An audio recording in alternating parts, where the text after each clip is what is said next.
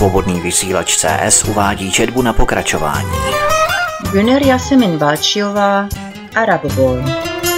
Z německého originálu přeložila a namluvila Jitka Zajícová.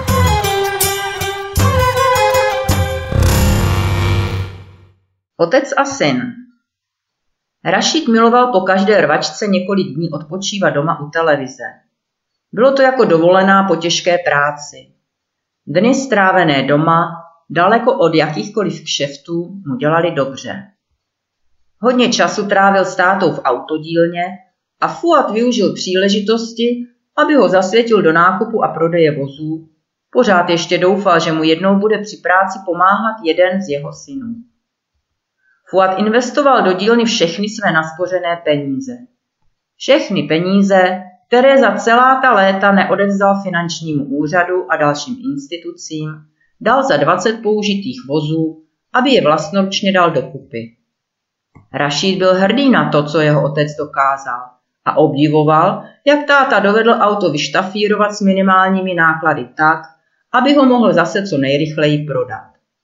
Ceny držel na takové úrovni, která kupci nedovolovala si stěžovat, když auto po pár kilometrech zůstalo stát. Obchod s levnými auty běžel dobře. Podívej, tohle auto patří v podstatě do šrotu, ale když ho trochu naleštím a nalepím sfalšovanou značku TIF, dostanu za něj svých 2000 eur. Nemůžeš dělat něco takového místo těch sraček? Chlapče, vem konečně rozum do hrsti, seš už dospělej. Pořád dokola tyhle řeči které si musel Rašit vyslechnout. Už mu to ani nevadilo. Dávno si už na tátovi připomínky zvykl. Jednou Rašíde jim budeš u prdele a pak budeš bručet v lochu a nikdo ti už nepomůže. Já taky ne, protože pak už nebudeš můj syn. Když s ním otec takhle mluvil, vkrádal se do Rašída nedobrý pocit, v uších mu to znělo jako špatné znamení, které by se mohlo jednoho krásného dne splnit. A to jen proto, že jeho otec pořád maluje čerta na zeď. Hodně lidí si už myslelo, že by mohli přijít rychle k prachu. I tvůj kumpan Ábit strávil pěkný kus svého života v base a jeho žena i obě děti si nikdy nebudou jistí, že ho v příštím okamžiku zase nezabásnou. To přece není žádný život, můj synu. Když se Fuadovi ani na potřetí nepovedlo přimět Rašída k hovoru, ten pořád mlčel Vrazil mu Fuad do ruky pár lístečků a tušku Edding a zdvihl se z ošuntělé židle. Už je to dlouho, co trávil Rašid s tátou delší dobu. Jako malý kluk mu rád pomáhal na bleším trhu. V tu dobu byl ještě tak drobný a nesmělý, že si tátu často zvali do školy, protože Rašid rozdával o přestávce svou svačinu spolužáků. Rašídovi bylo líto německých přátel ve škole jejich štátové nebyli jejich pravými táty a jejich mámy jim nikdy nepřipravili chleba, za to z nich byl ve škole cítit alkohol. Němci se o své děti nestarali, myslel si. Nemají žádnou rodinou čest. Jeho otec s ním souhlasil a svého syna varoval. Můj synu, můžeš se s nimi kamarádit, ale nezapomeň, že jsou jiný než my, mají jiné zvyky. Nebuď jako oni. Nebuď jako oni. To bylo nejvyšší přikázání. Můj chlapče, seš už dost velký na to, abys věděl, že se jako muž nemůžeš celý den jen tak poflakovat po ulici. Musíš být taky někdy doma a víc dohlížet na své sestry. Sára už je velký děvče a ty víš, co to znamená.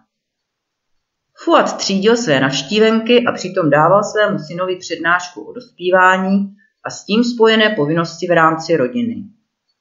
On sám předčasně zestárl, jeho ruce nesly stopy tvrdé práce, hrubé a upracované nápadně kontrastovaly s jeho světlým, přátelsky působícím obličejem. Unavené oči sledovali Rašída, který si chtěl právě vzít jeden z mnoha autoklíčů na prkně. Fuad byl pišný na svého syna, považoval ho za hezkého a chytrého chlapce a dělalo na něj dojem to, že měl Rašid po kapsách pořád tolik peněz. Dokud policie nevtrhne do bytu, neptá se nikdo, odkud bankovky pocházejí. Pro Fuada zůstalo Německo navždy cizí zemí. Žádné z jeho dětí tady neudělá kariéru jako mladí Němci. Arabské děti nikdy nebudou mít stejné šance. Proto mu také připadalo legitimní, když si obstarával svůj chléb jiným způsobem, než jak by to mělo být. Někdy také nezákonně.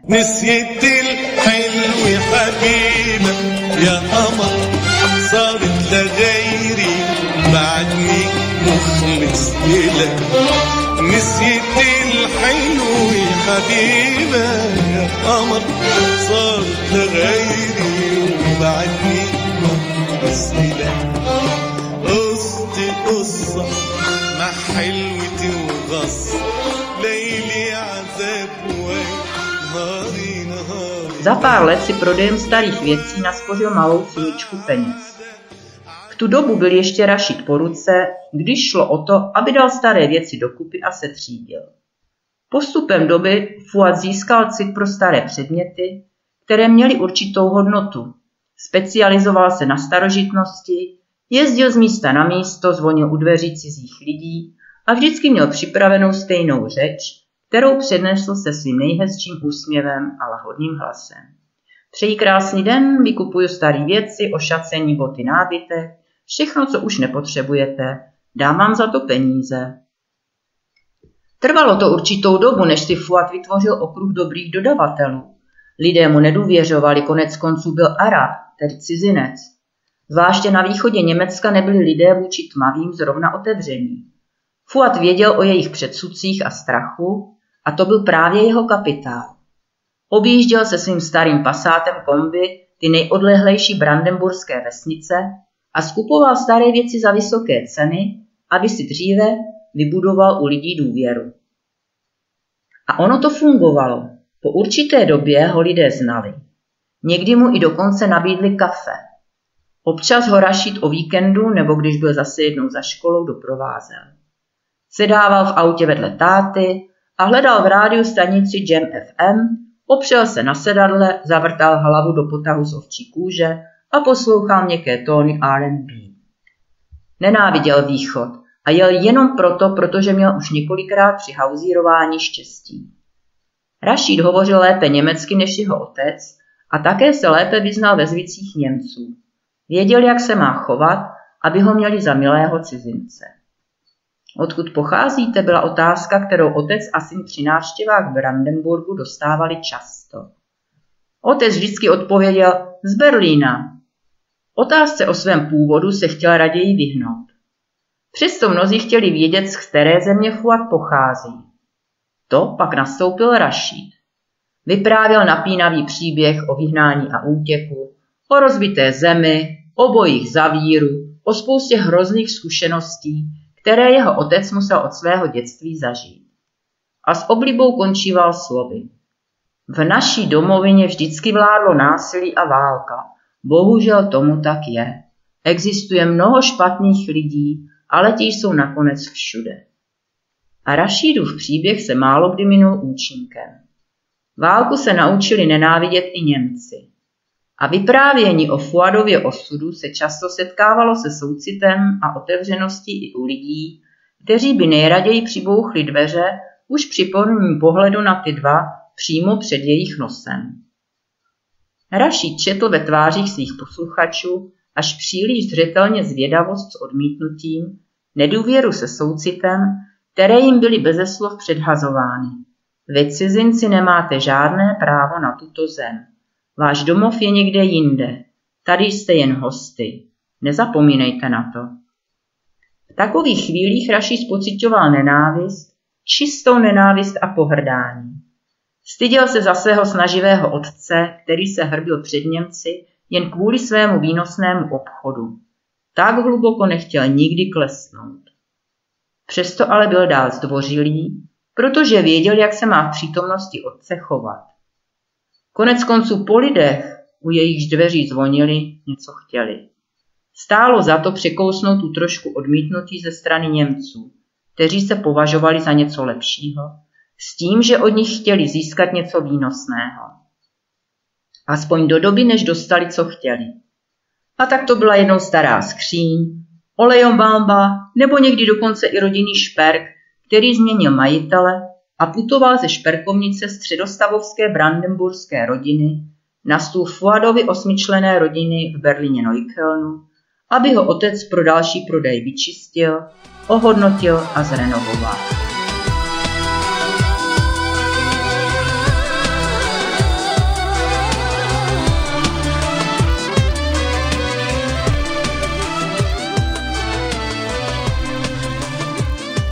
Křiklavé neonové zářivky osvětlovaly dvůr z auty a v noci vrhali na čistě naleštěná auta studené světlo. Nedaleko byla jen rychlostní komunikace a prázdná školní budova. Jinak nic. Plastové praporky v bílé a modré barvě se třepotaly v letním mánku a ve výši očí zdobily zelený plot. Pověz chlapče, nechtěl by se vyučit automechanikem? Jasně, hned zítra s tím začnu. Víš, nezvládnu to na pořád sám a tvoji bratři nejsou tak šikovní jako ty. Nemusíš se přeci celý den flákat po ulici, Rašíde. Můžeš přeci svýmu tátovi pomoct. Rašíd mlčel.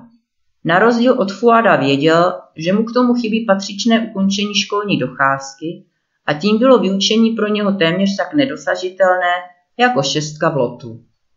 To ovšem nechtěl otevřeně uznat. Nechtěl si, už vůbec ne před svým otcem přiznat, že ve škole totálně zklamal a tajně ho těšilo, že mu otec tak hodně důvěřuje. A mimo to taky neměl příliš velkou chuť si každý den špinit prsty a chodit po okolí v obnošených hadrech jen kvůli tomu, že by se mohl umazat od oleje. Když ten vejfuk přivaříš jen tak málo, za chvíli ti zase upadne, varoval otec. Fuad se nakláněl právě nad středním dílem výfuku rozhašeného Oplu Rekord a nemotorně svařoval díru. Byl na práci tak soustředěný, že mu na spáncích vystupovaly žíly, táhly se jako fialové nitě od čela až ke koření nosu. Rašid fascinovaně sledoval tuhle podívanou. Jeho táta byl do práce zažraný, byl muž činu. Hochu, já to auto musím rychle prodat, nemám čas se s tím párat, to ať dělají jiné. To auto musí šlapat aspoň tak dlouho, než zmizí z mýho dohledu. Ani díl, ani míň. Co se stane pak, to je riziku kupujícího. Tomu Rašít rozuměl. Považoval to za správné. Nakonec si musí přijít na své každý. Taky se mu kolikrát stalo, že ho někdo napálil. Prodal mu nefungující mobil nebo si vypůjčil peníze, aby se pak měsíce neukázal. V takovém případě si musel Rašid své právo vydobít sám. Takový byl zákon, jiná možnost neexistovala. Rašid trávil dny tím, že parfémoval vnitřek aut, aby zneutralizoval zatuchlý kouř po cigaretách a zápach, který se zažral do polstrování. Kola natíral lesklým olejem, co otec objevil při poslední mezinárodní výstavě aut. Mělo to ten efekt, že kola vypadala jako nová Like na to lehce skočil.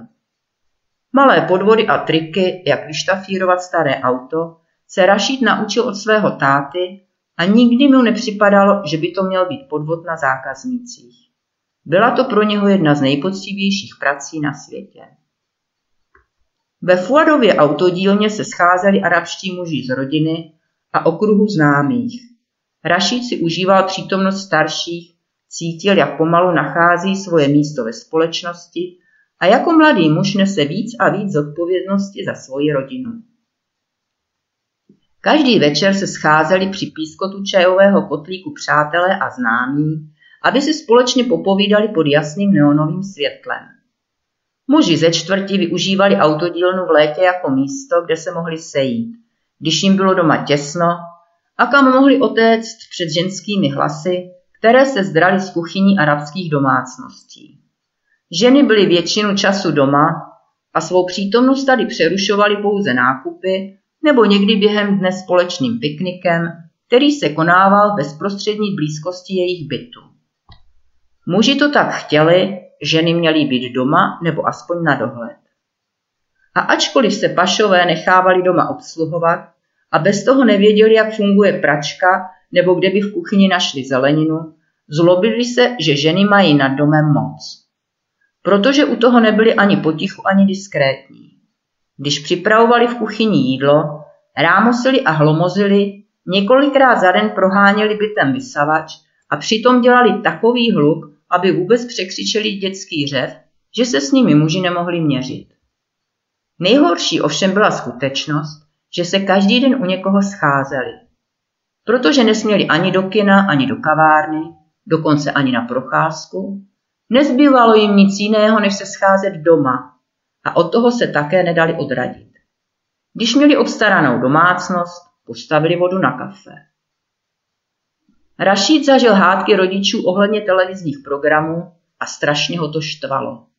Jeho otec chtěl vždycky poslouchat arabské hudební klipy nebo zprávy s antiamerickou propagandou, zatímco jeho matka byla závislá na laciných televizních seriálech, které běžely na téměř všech arabských kanálech. Takové hádky většinou končily tím, že se Fuad rozhodl odejít do jedné z mnoha kaváren, kam chodili muži, aby přenechal své ženě. Autodílna byla naproti tomu čistě mužská záležitost. Ženy směly přijít časně z rána, aby vozy umyly a uvařili čerstvý čaj, pak museli zase zmizet. Svobodný vysílač CS uváděl četbu na pokračování. Güner Jasemin Balčiová, Arab Boy.